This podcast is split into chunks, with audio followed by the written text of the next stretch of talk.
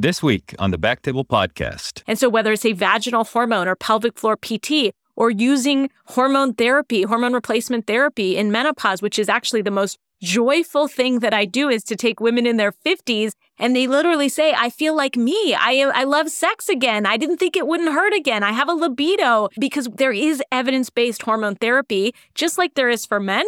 It's same as for women and all of our the things that we thought were true about men and prostate cancer and testosterone, we have evolved in our thinking. And so when you understand the evidence, you can say, wow, like it really has shifted. The pendulum has sh- shifted since I was in my training. And so understand that this is what our patients care about and be open minded to learn new things, right? Please be open minded to learn new things. And as a urologist, you can do this.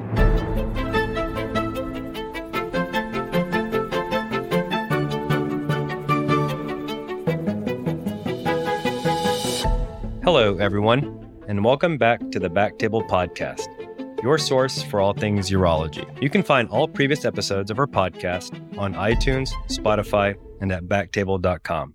This is Aditya Bagrodia as your host this week, and I'm very excited to introduce our guest today. We have Sarah Psutka from University of Washington and Rachel Rubin, who is a practicing urologist outside of the DC area. Rachel, Sarah, how are you all doing today? Wonderful. Thank you for having me. Yeah, so excited to be here. Thank you so much, Aditya.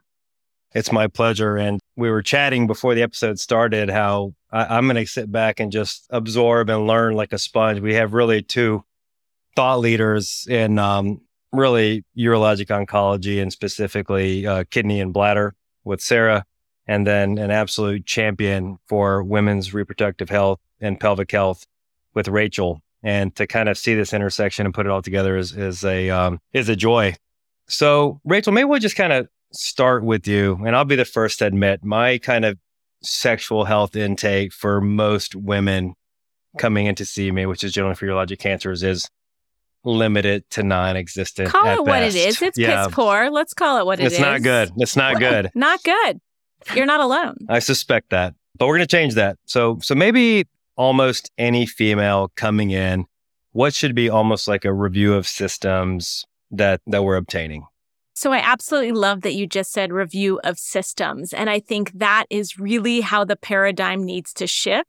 You know, when I went to med school and y'all probably went to med school, sex was in the vice category. Do you smoke? Do you drink? Do you do drugs? Do you have sex? Right? Like it was something like bad that you were doing. And so instead, why don't you just have in your template a review of systems that is actually appropriate for cancer patients. And that should include a little bit more than do you have sex with men, women, or both, right? We're urologists. We can talk about sexual health. We talk about erections, arousal, orgasm, libido all day long in men. What if you just did the same thing in your female patients? And so you could have a question. Hey, any issues uh, with your libido? Are you sexually active? Do you have a partner? What does sex look like for you? Is penetration important to you? Is it something you would like to be important to you in the future? It's okay to ask those questions and also to gauge from your patient sort of how they feel about that. And then you can dig further, right? But if it's important to your patient, it should be important to you. The worst thing is that when you're after surgery, after the fact, after something, and the patient is miserable because she said, well, I didn't know that was going to affect my orgasm, or I didn't know I wasn't going to be able to do X, Y, and Z because you assumed that she's 70 and she's not interested in those things.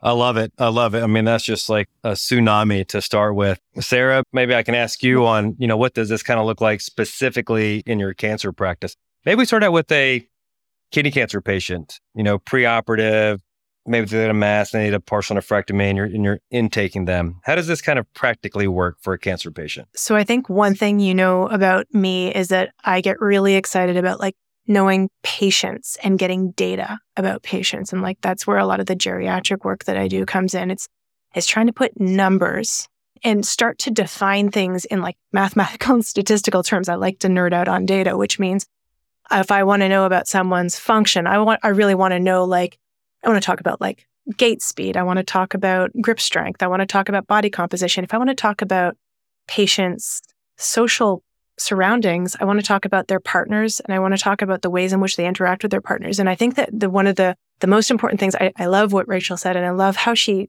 just laid it out there, which is that we have to talk about sex. Sex is a very important part of quality of life. And our jobs as urologists and oncologists is to know our people and our patients and know what is important to them in terms of their quality of life.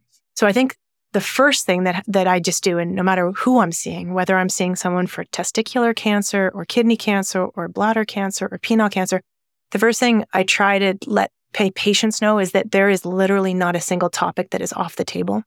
And that comes down to talking about sex. It also comes down to talking about like finances because financial toxicity is important. It comes down to talking about physical function. It comes down to talking about like all the things that are going to interact their ability, interact with their ability to receive cancer care from me.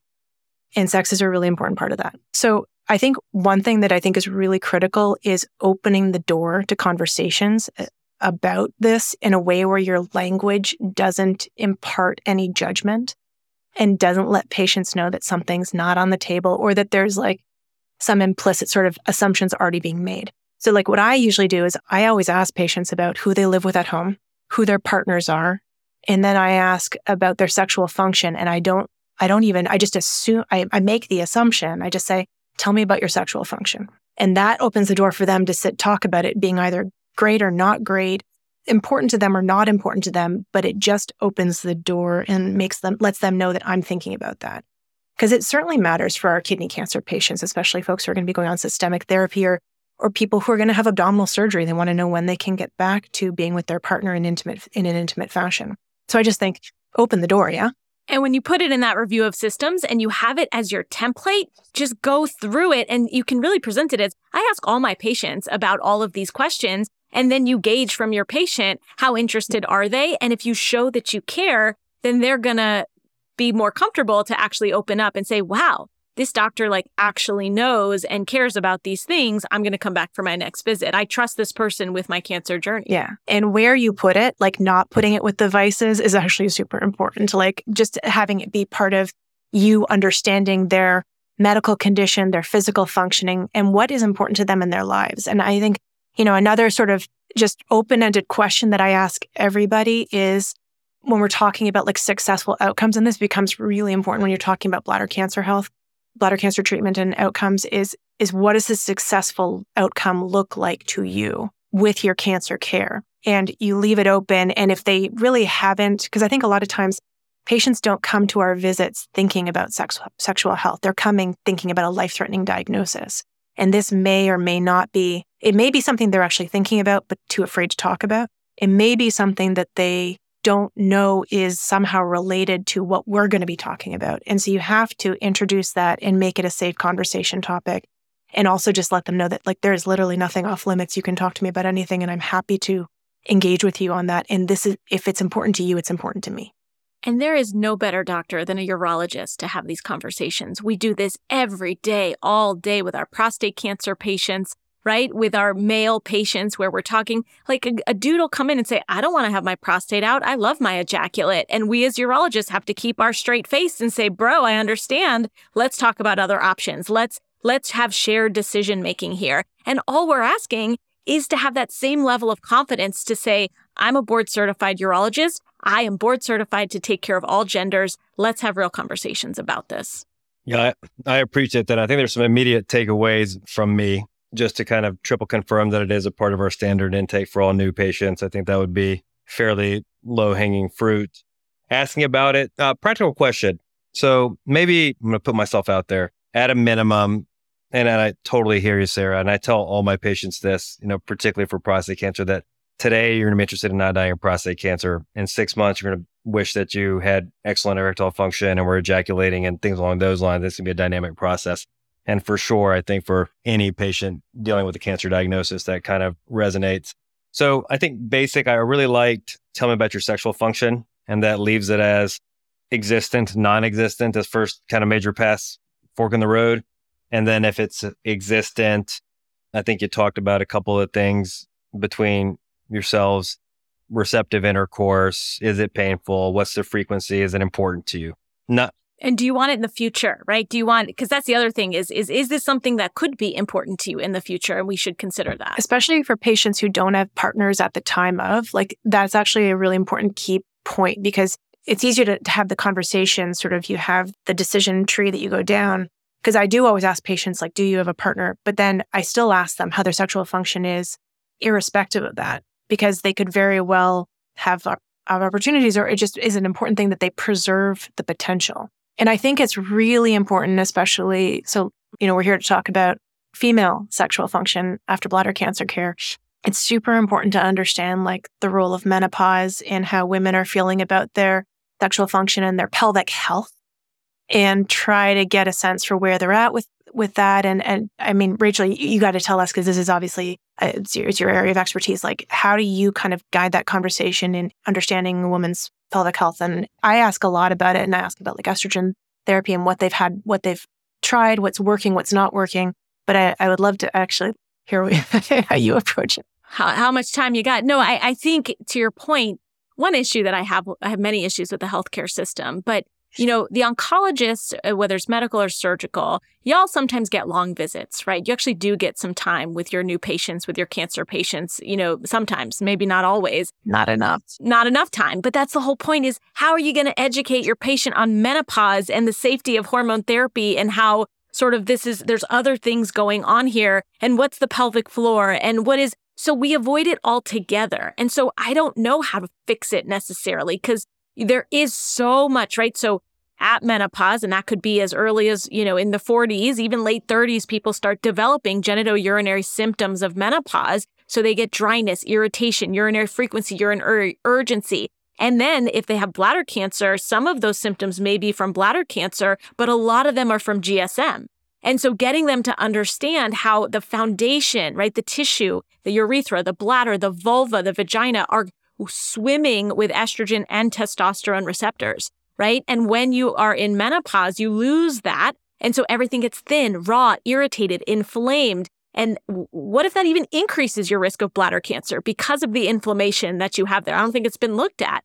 But this is the kind of thing where it is absolutely the urologist's responsibility to understand that every urinary symptom in a woman over, let's say 40, needs to be understood the hormonal the hormonal aspects, right? Because we know vaginal hormones decrease the risk of f- future urinary tract infections by more than half, right? And so we have to make menopause a urologic condition because it is. And thank goodness the AUA is now um, investing in guidelines, right, for GSM and saying we can't just say this is gynecology's problem because actually the parts that kill you are urology's problem, right? The sepsis, the recurrent urinary tract infection, that's us. And by us not focusing on this, we're actually really hurting people. And so you and I, Sarah, have always talked about the importance of vaginal hormones in bladder cancer patients in their recovery, in healing the cuff after surgery and things like that, and just how much better they ultimately will do. I love that. You know, even an older dog like myself, I think can learn new tricks. And basically, all, for all my non-muscle invasive bladder cancer patients that are receiving intravesical therapy and mostly BCG because I do feel like the irritative symptoms can be quite profound. It's reflexive that they're actually starting out on vaginal estrogen with me. Oh, I love yeah. that. That's the best news I've heard. You know, that's this is actually to that point, Aditya. This is something we need to study because I do the same thing, and I anecdotally it is remarkable how it can help some people. And I, I, we probably need to put some hard data on that actually. I would love the hard data. And what you need to do is start it two months before even, right? Like this is something, or look at the people who are on it versus you're starting it later because there's usually a two to three month lag and getting patients to understand this is lifelong therapy, right? As soon as you stop vaginal hormones, all the GSM symptoms kind of come back. And it would be interesting to see if you had pelvic floor physical therapy in there as well to help with as the muscles are responding to this chemotherapy and these toxins, right? To work on those muscles to relax them, what, you know, what kind of exercises and things like that can do. But I mean, if you feel comfortable with your daily Cialis, with your Flomax, this vaginal hormone should be just as commonly prescribed. You can do it in a cream, a vaginal insert. Vaginal DHEA is an amazing product that has androgen in it. So we really have tools and urologists should be writing them like it is candy, right? Like just give it, give it out. It is on my epic favorites, vaginal estrogen with my medications. So this is really nice to kind of to kind of get us there. And you know, I feel like one of the blessings and curse of academic medicine is how super specialized we get. And there are things that for a general urologist anywhere in the country, this is like bread and butter, even testosterone replacement therapy, for an example. And I have no problem saying, listen, I'm here to help treat the cancer.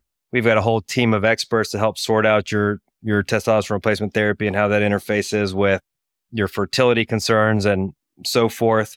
So I, I think as the kind of sexual medicine field gains traction, as there's guidelines, as there's increased awareness, I personally have very little problem if I just get a hint that there's something to be done because pelvic health, sexual health, libido, hypoorgasmia, I mean, it's complicated, it's intricate, it's related to say, hey, I've got an awesome partner over here that can really help you sort out your your sexual health, your pelvic health. Is that fair? Just engage other people early?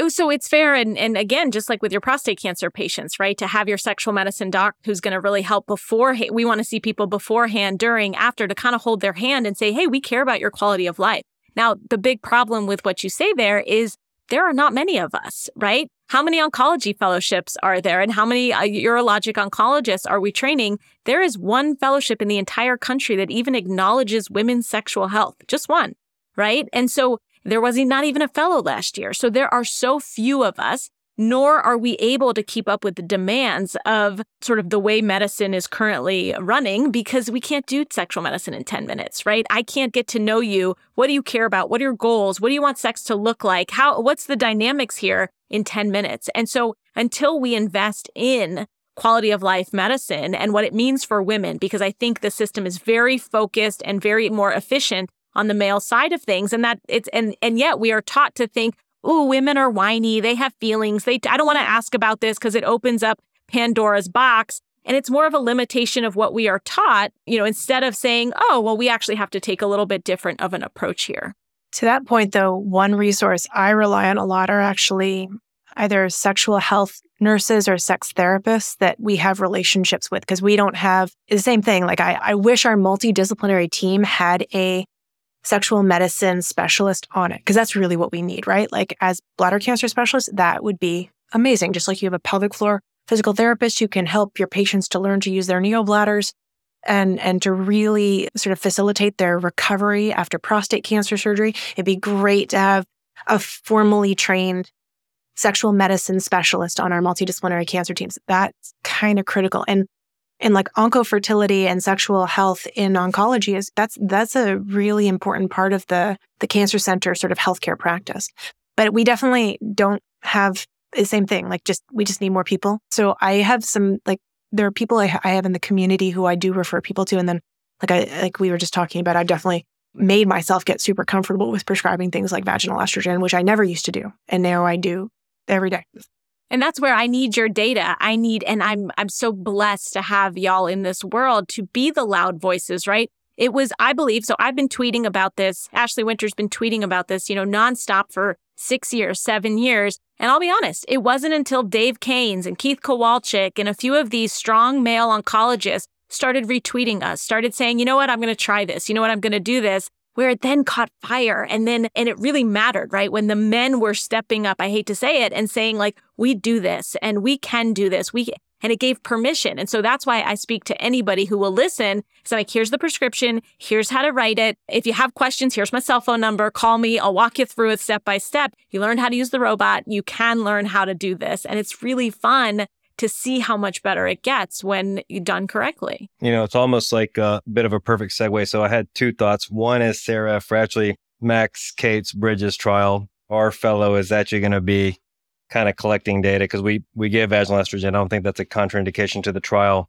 on urinary microbiome using a commercially available kit and kind of curious to see if there's any change pre and post fresh induction BCG or DOSI. The second thought was that, so one of the things that I've done Speaking of David Canes, and I literally was about to bring this up, is I have my well prepped page and I try to educate my patients as much as I can because it's it's challenging, if not impossible, to get all this information. And you better believe that once this episode is edited under bladder cancer, it's going to be sexual health for women with bladder cancer.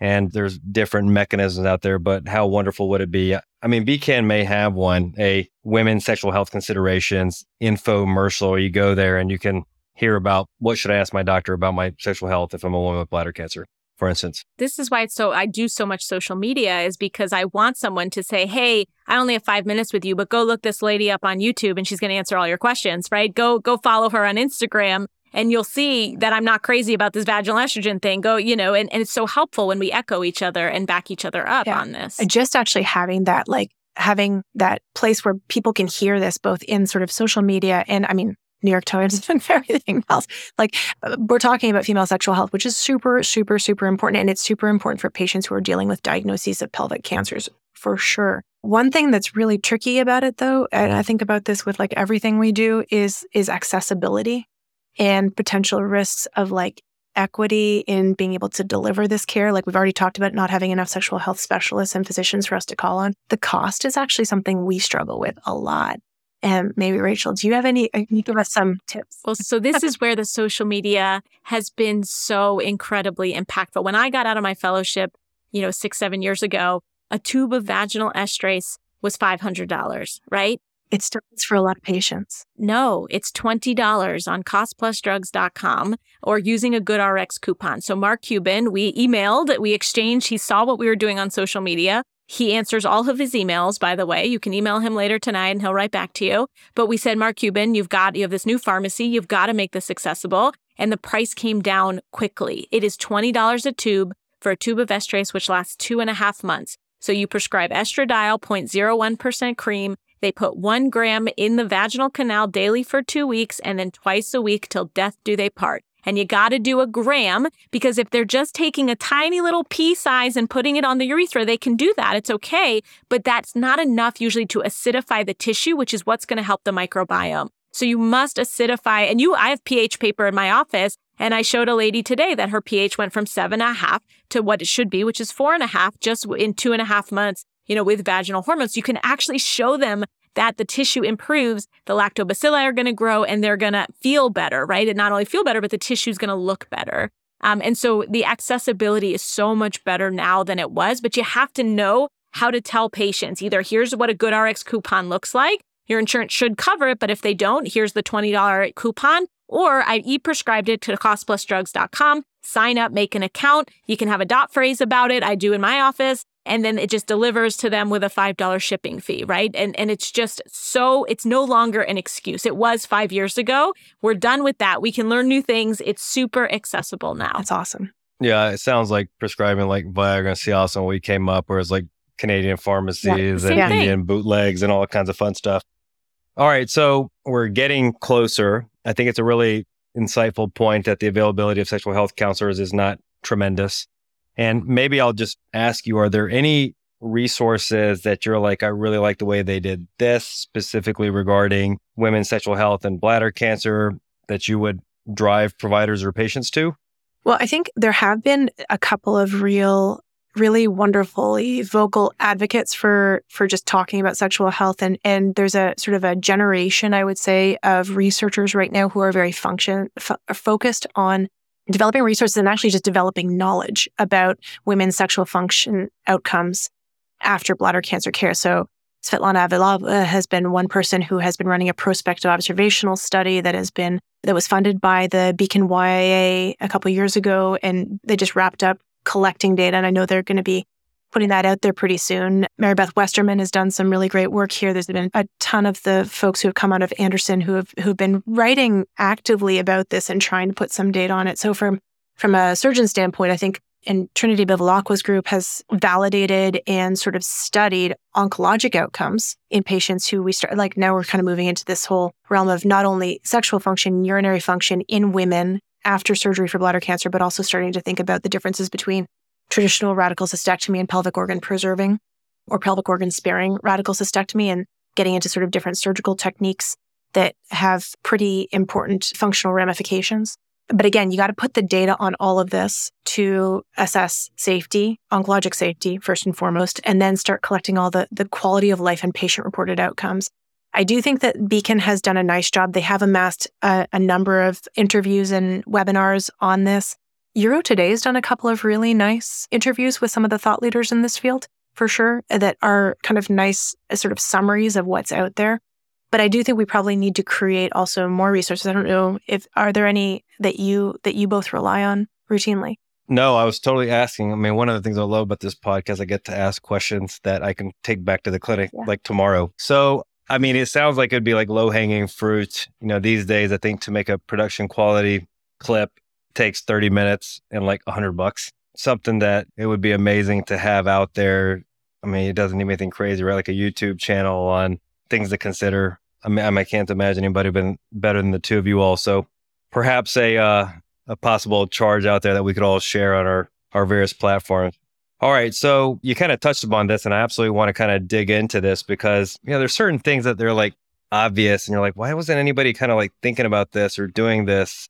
You know, an example like one of the things that I'm quite passionate about is testicular cancer. It's like surgery for seminoma stage two. It's like why weren't we doing this like 100 years ago? And, and I feel the same about some of the renewed interest. Is that safe to say renewed interest in um, gynecologic organ sparing, reproductive organ sparing, a couple of different names out there that for some reason it's really been the last, call it five, seven years that there's been data coming out and advocacy and awareness about this entity? Yeah. Well, I think that so big issue here, first of all, is is prevalence of bladder cancer in women, right? It's less than it's considerably less than it is in men. There's a substantial predominance of, bl- of bladder cancer in males. And because of that, I think a lot of urologists actually are less comfortable operating in the female pelvis than in the male pelvis. we, we do so many more prostates. We do so much more male pelvic surgery. It's really important, I think. And I, I actually have, I feel like I've, I've spent quite a bit of time these last five years since getting to UW. We have a couple of really amazing female urologists and, and urogynecologists. And I've actually tried to spend a bunch of time with them, like, because no one ever taught me how to do a hysterectomy from a gynecologic perspective. We learn to do it as, as oncologists, which means we take everything out. We go wide, take the ovaries. Like, I really try hard. Let's just talk about ovary sparing operations. So that all came from this under this paradigm that presupposed that you take out the ovaries at the time of uh, radical cystectomy opportunistically because you're there. It's easy cuts down on bleeding. And there was this thinking that you take it out and you reduce the risk of ovarian cancer in these patients, right? Well, we know now that that's not true. And actually, ACOG, the gynecologic organization, has basically come down against opportunistic oophorectomy and debunked a lot of that, that those preconceptions because it seems like uh, obviously that the the data shows that the risk of ovarian cancer seems to be coming from the fallopian tube. So I definitely do opportunistic salpingo for the salpingectomies. But unless the patient is over the age of 75, at which point the androgen production uh, and estrogen production in the ovary is severely attenuated, or there's a really strong reason to do it, I pretty much almost always spare ovaries in these patients. And that's something that really, if you look at any of the old textbooks, like a radical cystectomy in a woman always involves taking out the ovaries. I don't think it adds a lot of time and to spare them, and it doesn't increase bleeding risk. And it's just something that if you don't need to take out an organ, like why are we doing it? But the same thing, I think, when it comes now to be thinking about the uterine preserving and, and sort of preserving the the suspensory mechanisms within the female pelvis, especially in someone who's going to have a continent diversion. I mean, there's there's increasing not only a renewed interest, any interest, and also study about the the safety and the feasibility of doing that. And I think as urolo- urologic oncologists, I think people are becoming much more comfortable doing these procedures and gaining expertise from our gyn onc colleagues, our, our urogyn colleagues, and learning from them. And I think that's actually really important. It's something that we probably need to invest more as we're training our, our fellows within urologic oncology. We all need to be really comfortable operating the female pelvis. Yeah. So definitely quite a few thoughts here. I mean, one, I did a month of gynecologic oncology during my fellowship, and it was like mind blowing how different the approach to similar ultimate operations were, especially kind of preservation of the vaginal cuff. I mean, for me, it was largely a lubricated sponge stick in the vagina, make sure that you're posterior to the cervix and then cut down on it and everything anterior to it goes. And just the kind of anatomic fidelity that they approach it with was night and day. So I, I hear you 100% there. So maybe it would be useful to talk about a patient today, let's say 65 year old woman, decent sexual health going into it, and maybe has like a pretty substantial T3, T4 posterior wall tumor that you're really thinking that a anterior vaginectomy is going to be a good option from a cancer perspective. So what does that counseling look like in terms of your sexual function after this operation's over? Like, listen, your your anterior vagina has to go. And I will be honest with you, the vast majority of the people that I see actually are still in that camp because we tend to see some pretty bulky, high risk disease patients who have gone through neoadjuvant chemotherapy and still have residual disease. And we have to remember that at the end of the day, oncologic outcomes are paramount. We are, I tell patients, whether I'm doing in a male or a female, first order of business is to get all the cancer out because a positive margin in bladder cancer is a lethal disease. We don't have, there's really nothing good that we can do if we leave disease behind. And recurrent, pelvic recurrent bladder cancer is awful right? This it's a really hard diagnosis and management of it is awful. Radiating the pelvis after you've done a urinary diversion is a terrible thing, and often still doesn't doesn't have long term durable oncologic benefits. So you've got to get it all out. So I talk to patients really honestly about what this looks like. We talk about things like the risk of vaginal foreshortening, vaginal stenosis, if you are in that situation, obviously taking everything locally, there is a, a high risk of prolapse. In fact, that's something that's a huge risk. Vaginal cuff prolapse a there's a huge risk for that, especially if you remove all the suspensory ligaments. And it's something that's very rarely talked about. And I think actually, uh, you know, we talked earlier about that, that review of systems. We actually need to talk to make sure we ask our female patients about the degree of pelvic organ prolapse they experience before going into bladder cancer surgery. And that's something that, that may or may not be traditionally discussed. And that's a really important sort of baseline status to check in on. We talk about, and then you've got to talk about disruption of the parasympathetic nerves and change in sexual sensation, anorgasmia, dyspareunia, all of those risks afterwards. And then, and then obviously all the body image changes. I do think that one thing you can do a really good job of, even if you do have to take the majority of the anterior vagina, is one thing that actually one of my FPMRS colleagues taught me was with just with appropriate mobilization of the posterior vagina, you can still often end up with a vaginal cuff that is sufficiently has a sufficient capacity for penetrative intercourse, even if you're you're doing sort of a clamshell closure as opposed to wrapping from side to side and doing sort of a virginal vaginorrhaphy. I, I think that the capacity. i I'd be interested to hear what you think. My my impression is coronal capacity is really important as opposed to absolute length in terms of maintaining sexual function because I feel like a lot of times if you do sort of a vaginal closure, you end up stenosing the vaginal canal and then they have such bad stenosis, it's really painful for a lot of patients and sexual function just doesn't get recovered after that operation. I don't know if that's been your experience, but that's one thing I've noticed. In, in general, yes. I also remain healthily paranoid anytime I'm doing a vaginal cl- closure about having a dehiscence and, and having a, a fistula or you know, basically having their complete anterior continence come out of their vaginal cuff. Thank God it's never happened to me. I've seen it once from a partner over the course of my career. Sounded awful. And I say that because when you actually do a, a virginal closure, as you mentioned, you have three suture lines coming together right there at the distal most part of the vagina. And if, you know, just from even bladder neck reconstructions and prostate, if there's going to be a bit of a dehiscence, I have to imagine it's there. So I, when a anterior vaginectomy is required, do go with the clamshell. And I think, you know, if, if you cannot insert a penis, and if we're talking about receptive intercourse, that's kind of like game over right there. And if it's stenotic and you can, that's challenging. So, so what I'm hearing is really across the gamut, libido, vaginal health, ability to receive receptive intercourse, body image. I mean, it's, it's a big deal and, yeah. and you don't well, and a big part of a anterior vaginectomy is you're disrupting all of the nerves, right? Because the nerves kind of wrap around the lateral. If you look at what we know about the neuroanatomy of the female pelvis, and Rachel, you can probably school me on this, so so forgive me if I'm speaking out of turn. But my understanding from what I've what I've read and what I've learned is you've got these the, the nerve bundles really sit like on the lateral aspect of the of the vagina, and if you come down in that tissue, that's where you disrupt it, and that that totally changes how sex feels, how how climax feels and just all of the sort of neuroinnervation of the female pelvis. That's where you mess it up. I mean, this is where we need your data. We need your data, and we can't get the data if we don't ask the questions, right? Because what our textbooks say is, oh, pudendal nerve is the only thing that innervates the clitoris. And so you're not going to screw with the pudendal nerve, so their orgasm will be fine. What? Right? Like the pelvic nerve to the, clit- the cavernosal nerves to the clitoris should be the same as they are for the penis and we have all that neuroanatomy and it wasn't until Walsh sort of did the dissections and then we said okay let's so that data doesn't actually exist even in the gynecology space. Nobody's talking about it.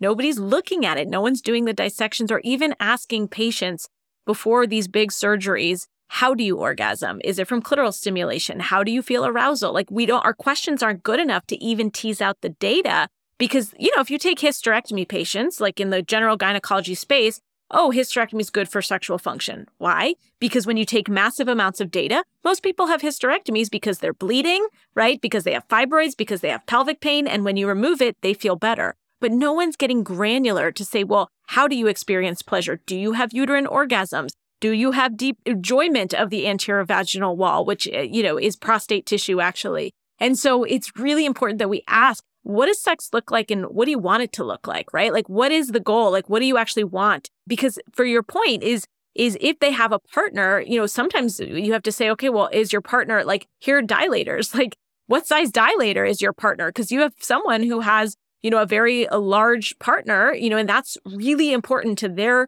partnership. Well, we got to have those conversations, right? Because informed consent is everything. That doesn't mean you you you can't take the tissue, but you really got to sort of have that period where you say, "Listen, I'm going to do the best I can, but the most important thing here is margins and closure that actually is the right thing." Then when they wake up, they're not like, "Doc, you know, you shortchanged me. Doc, what did you what are you doing?" Yeah. right? So to your point also and Aditya just talking about like preoperative planning and being able to counsel. So I actually really like pelvic MRI to look at burden of disease after chemotherapy and somebody's got bulky disease to begin with, especially if it's posterior, just to kind of start to understand, just like you would in a prostate, right? Like, you, where's the disease at? Where is there extracapsular extension? Where is there bulky? Is there bulky T4 disease going into the vaginal wall? Like, you know, you've got to take a, a big margin there if that's the case. But the other thing is, just like you can do unilateral nerve sparing in a man, you can do that in a woman too. And you can go, and I, I, I will admit, I, I mostly, I'm an open pelvic surgeon. I do my cystectomies open. So I oftentimes am like really feeling where the disease is. I do a really careful bimanual at the beginning of the procedure.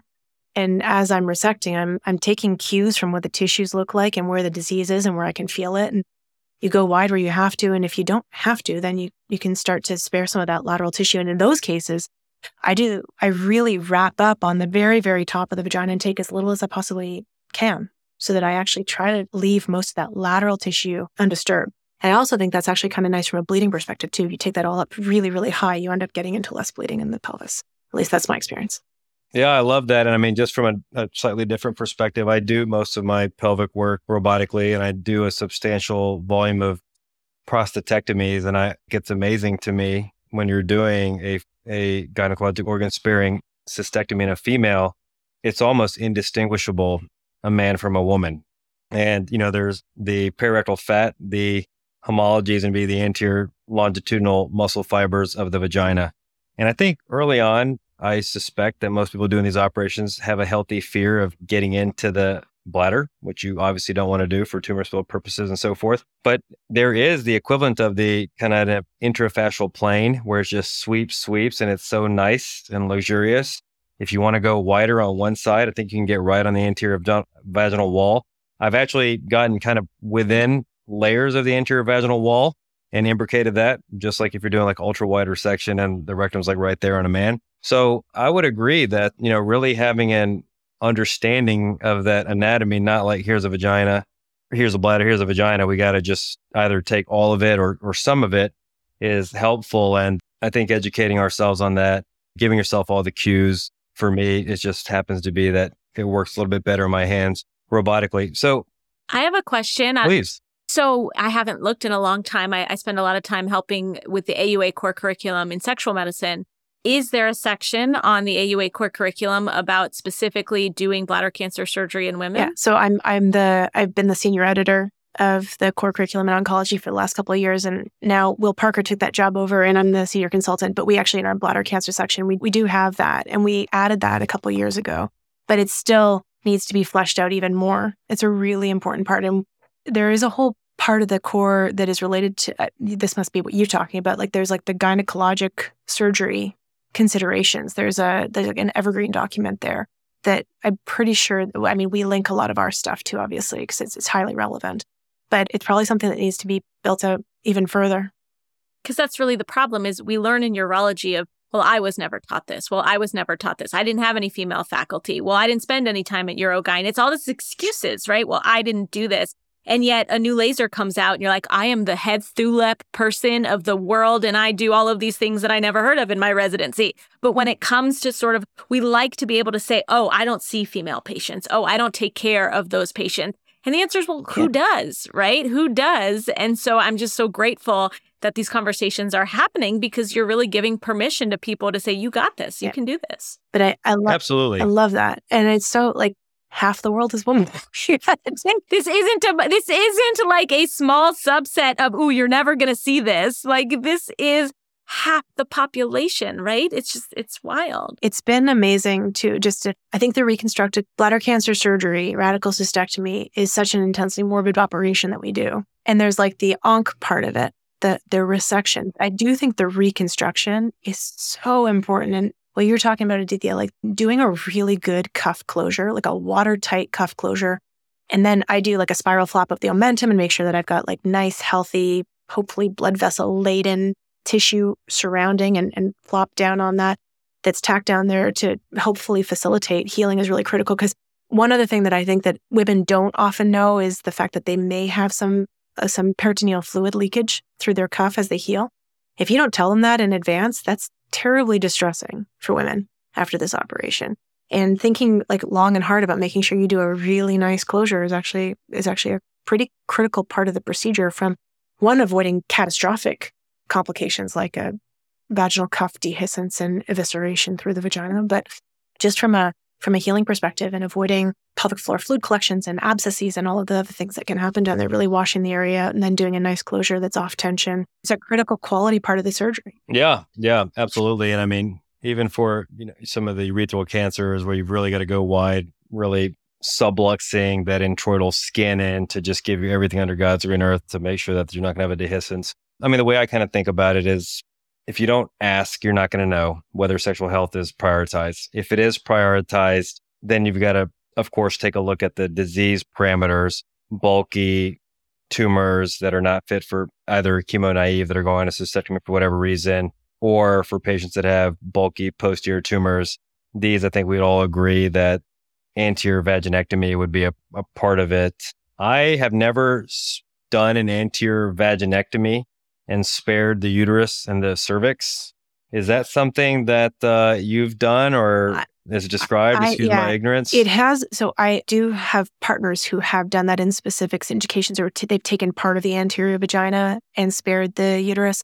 I personally not done it myself, but I think it's something that you can do. But I think you have to obviously, if if you're doing it, you got to make sure that from an oncologic perspective, it makes sense. Yeah, I mean, the scenario I can think about as a young person that's still of childbearing Yeah. age, and you know, we see those. Um, and then maybe even if they have some stenosis, as long as they can evacuate their menses and have a C-section and get pregnant. Yeah. But all right, so maybe those are kind of some of the broad strokes disease characteristics. I think we've talked a little bit about this, and I think it's important also just to remind the listenership that gynecologic sparing is not only a part of the conversation in patients receiving neobladder. Yeah. I feel like people go in like two camps, like female cystectomy, relatively uncommon. Female cystectomy, neobladder, relatively, really, really uncommon. But those are people that get a lot more attention. But you can do a gynecologic nerve sparing cystectomy in a woman who's getting a conduit. Absolutely. And to some degree, I mean, it reduces the risk of pelvic organ prolapse, which can affect up to 13 to 15% of patients. If you look at what's out there, and there's not very much, but the poor quality data we have, you can, and, and there's no reason not to. I think that again, it all comes down to disease characteristics. And certainly, I'll just again make the point you can spare ovaries in everybody. That should, when we're talking now about uterus and fallopian tubes. But from a pelvic floor suspens- suspensory ligament perspective, maintaining the suspension of the vaginal cuff of the vagina is really important. And so I think that in somebody who's having a conduit, you can still you can still do a vaginal sparing procedure. It comes down to disease characteristics. So I don't think we're going to be able to kind of run through all the kind of surgical considerations of, of this. And I think that's okay. But I thought it might be useful to do two things. I've talked for another hour about this. Are one, there's always going to be a little bit of a trade off. I feel like, and, and as yourself mentioned, there's a small, albeit possible real increase in local recurrence rates when you do gynecologic sparing. So maybe here's the pros of gynecologic sparing elevator pitch. Here's a potential downside, positive margin rate. What would you tell a patient? Or is that even true Well, in your mind? Yeah, so good good question. So there's a couple papers that have come out recently that have looked at the oncologic safety of doing pelvic floor of pelvic organ sparing radical cystectomy in women. And they have not demonstrated that in carefully selected patients that there's an increased risk of local recurrence and positive surgical margins. And even Trinity Bivalacqua has a paper in really high risk patients and they didn't see that either. So again, it comes down to your surgical planning and knowing where the disease is and carefully selecting the patients. But I think that in patients who don't have bulky posterior disease, you can oftentimes do some degree of pelvic organ sparing operation. So what are the what are the benefits potentially? So nerve sparing, maintaining the pelvic floor innervation, avoiding postoperative prolapse, trying to maintain some of the and, and maybe Rachel, you probably can speak more to this, but in maintaining innervation and maintaining hormonal milieu, if you maintain estrogenization and androgenization of the female pelvis, I mean, that's got a lot of benefits, just ovary sparing in, in general. If you maintain estrogen and testosterone from a cognition, mental health, muscle composition, nutrition, bone strength, avoiding sarcopenia, avoiding advanced accelerated muscle mass loss and frailty, cardiac health, body composition. There's so many different things that you're you're potentially avoiding accelerating loss of function with respect to. And then I think that obviously maintaining for patients who, in whom penetrative or re- receptive intercourse is important, maintaining vaginal capacity, maintaining or avoiding the dyspareunia and the sort of the, the risk of vaginal foreshortening, stenosis, prolapse, and also scarring and sort of related long-term effects, avoiding, if you can spare the vagina, avo- avoiding fistulization and fluid loss. I mean, those are all pretty important. I think that those are kind of the, the critical things. I think in terms of risk, I think there is a slight risk when you're doing some of this. It depends, though, like you said, once you get more comfortable with the pelvic planes about avoiding blood loss during surgery. Obviously, if you get into the wrong planes, you can lose more blood, just like in a in a nerve sparing prostatectomy, you lose a little bit more blood. But as some of the folks that I trained with said, trade a little bit of blood for functional preservation there. But obviously, we try really hard to minimize blood loss because we know there's a risk with increased blood loss in radical cystectomy and, and transfusions and cancer recurrence. So you're trying to sort of bridge all of those. You do have to risk stratify. You have to think about how much time on the table, all the rest of it, and these some of these older patients. But I think that when you can spare it's important. Yeah, I, appreciate that. The neurofunctional aspects of it, the avoidance of quote unquote complications like prolapse that could lead to substantial impact on quality of life and repeat trips to the OR and now a heavily operated on pelvis makes a lot of sense. And I think that was kind of the, the message I was hoping to convey. And I know there's been some back and forth. And I think our imaging has improved, our techniques have improved, understanding the anatomy have improved. And really, it's patient selection, just like most things. So, Rachel, maybe I'll ask you if you had your like ideal scenario, cystectomy patient coming up, it's typically going to be at least a couple weeks. Starting at vaginal estrogen when this is planned, if neoadjuvant chemotherapy is going to transpire for three or four months, is that a good time? Yes, always a good time. So actually, if I had my way and if I could really do the prehab, right, I would actually consider this almost like, again, like we do prostates, is maybe meeting with the pelvic floor physical therapist before surgery who can examine the pelvic floor, teach the patients about their pelvic floor, understand what are the baselines. Our patients do not understand their own body parts because we've been hiding them from our patients with a sheet for all of these years. And so Sarah mentioned the New York Times. The reason that New York Times article was such a bombshell was because I was a full page in the science section that said, look at this innovative thing this doctor is doing. She's giving women a mirror and she's showing them their own genitals and explaining to them how they work. And it was Science in 2022 as one of the most shared articles in the entire New York Times of that year. What the hell? Right? Excuse my language. So if I could get everyone to just show patients and get a baseline of before you even have surgery, is there pain? Is there vulvar pain? Is there pelvic floor pain? Is there signs of genitourinary syndrome of menopause? Because once you do the surgery, it's not getting better, right? And so if you have a, ba- if the foundation is weak, it will crumble. And so if you want to optimize your healthy tissue is the tissue you want to sew together. You don't want to sew together wet toilet paper. And so do yourself a favor and make sure the tissue is not wet toilet paper, right? You want to maximally strengthen the tissue with local hormone and that is going to be vaginal estrogen or even better, vaginal DHEA, which adds the androgen component.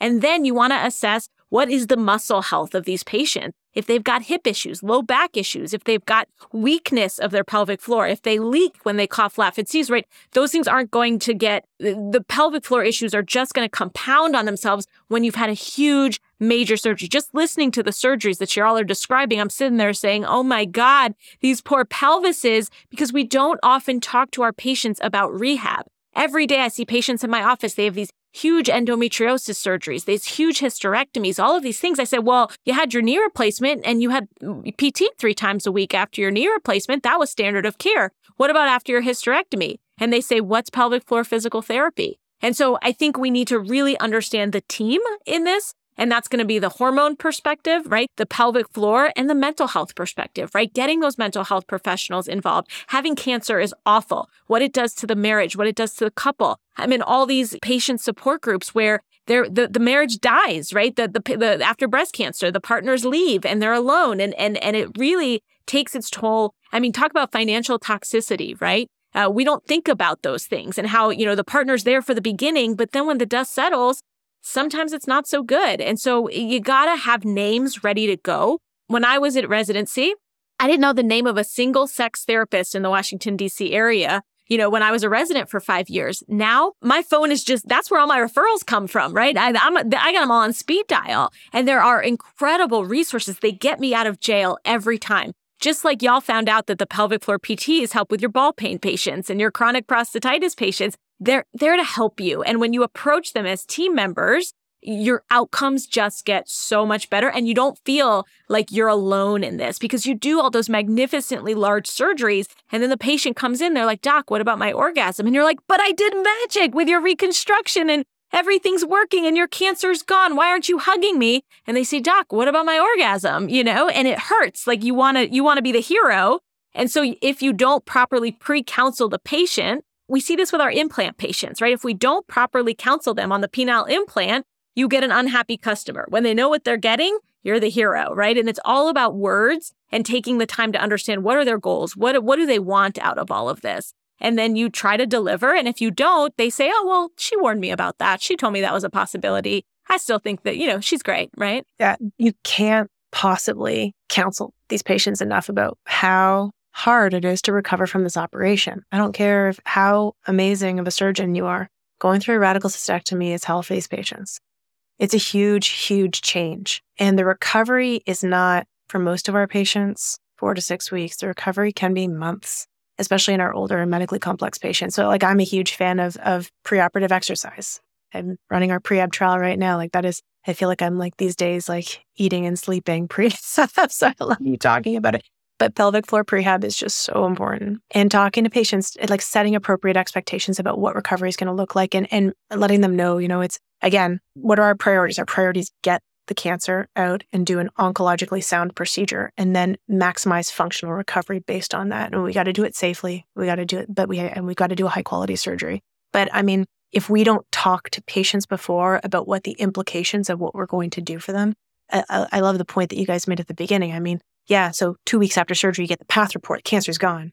But six months later, you're seeing this person and their marriage is falling apart, or they are dealing with the repercussions of what we've done to them to get to that point. And the rest, that's survivorship right there. And never underestimate the power of saying, I'm so sorry. This isn't what you expected. I deeply care about what happens to you. I deeply care about you as a human being. I, I know you. I know about your family. I know about what you care about. Ask about hobbies. Ask about are they spiritual? What do they care about? What is the spice of life for them? Because that will always save you in the end with that human connection, right? And problems are going to happen, bad things are going to happen. But when you can love on your patients, because patients come to us to be seen, to be heard, and to feel that someone's paying attention to them. And so when you show that you're paying attention and not just to their margins, they understand problems will happen. They can understand that, but they will feel truly seen um, and they know when the issues come up that you may not have all the answers, but they'll send you down the street and, and you'll give them a name or you'll reach out to a colleague or you'll say, hey, that podcast, you know, go listen to that podcast, right? And that again shows them that you're paying attention. Well, I have absolutely extracted a whole wealth of things that I think I can take to the clinic tomorrow. Certainly research ideas more so than the one that I kind of mentioned,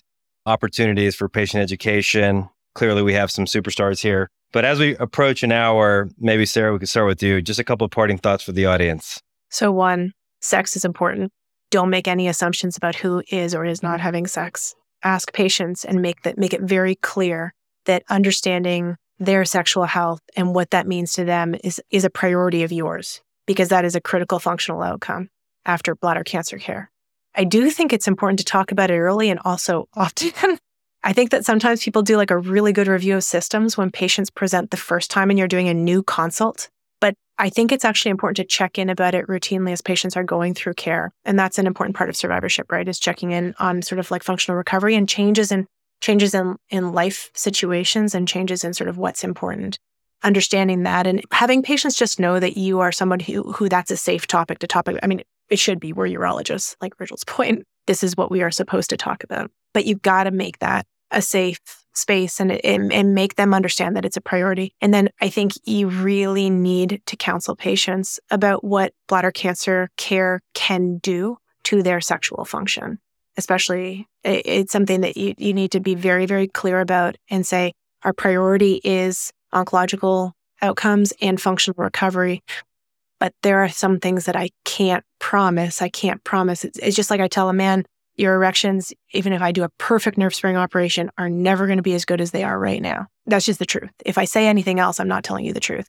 I'm very clear with women about what the the implications of doing a bladder cancer operation or doing a radical cystectomy or even frankly a TURBT could be for for sexual function. I'm going to let Rachel riff on the vaginal estrogen and how to do that properly because she's the expert here, but I think that you got to talk and you got to you got to be very open and honest about all of this open the doors. That's fantastic. That's fantastic. And and Rachel, from your perspective, you know, I think education is power, and our patients make excellent decisions when they have the right education, right? When you counsel them properly, they can make really smart decisions about what to do with their bodies. And when you really, when you can, you know, ask them what their goals are and put it in there after their assessment, I put goals one, two, three. What are your goals? And try to bring up those quality of life goals. Sure, maybe the cancer is the first goal and the, the good surgery is the second goal, but hey, any quality of life goals that we can focus on that I want to make sure that I keep in mind. So every time you see your assessment, then they come in and say, How are we doing on these goals right now? And they may change throughout the treatment process.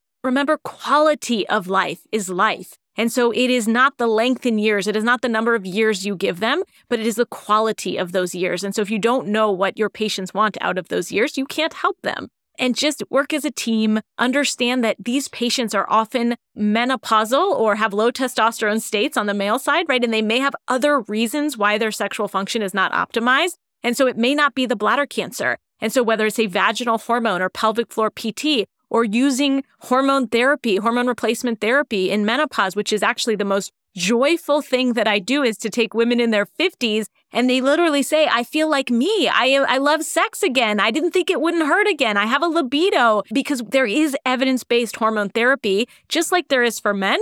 It's same as for women and all of our the things that we thought were true about men and prostate cancer and testosterone, we have evolved in our thinking. And so when you understand the evidence, you can say, wow, like it really has shifted. The pendulum has sh- shifted since I was in my training. And so understand that this is what our patients care about and be open minded to learn new things, right? Please be open minded to learn new things. And as a urologist, you can do this. You absolutely can do this. It is so fun to add this into, and it doesn't mean everyone's going to come flocking to your clinic, but just to have the conversation about it and just be a safe space for patients to talk to you. I think that's fantastic. I might usually have something to add on top, but I feel like that was comprehensive. So, again, appreciate your time and your expertise and your passion about this uh, extremely important topic. Rachel, Sarah, really true trailblazers in this field. It's been a total pleasure. Thank you. Thanks for having us and for giving us time and a space to talk about it. We really appreciate it. Great to be here.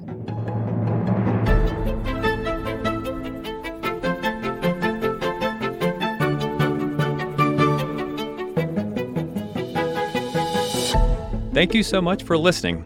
If you haven't already, make sure to subscribe, rate the podcast five stars, and share with a friend. If you have any questions or comments, DM us at underscore backtable on Instagram, LinkedIn, or Twitter.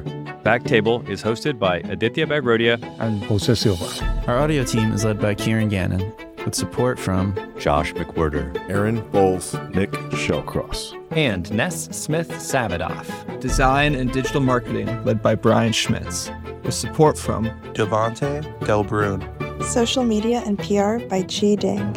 Administrative support provided by Jamila Kennebrew. Thanks again for listening and see you next week.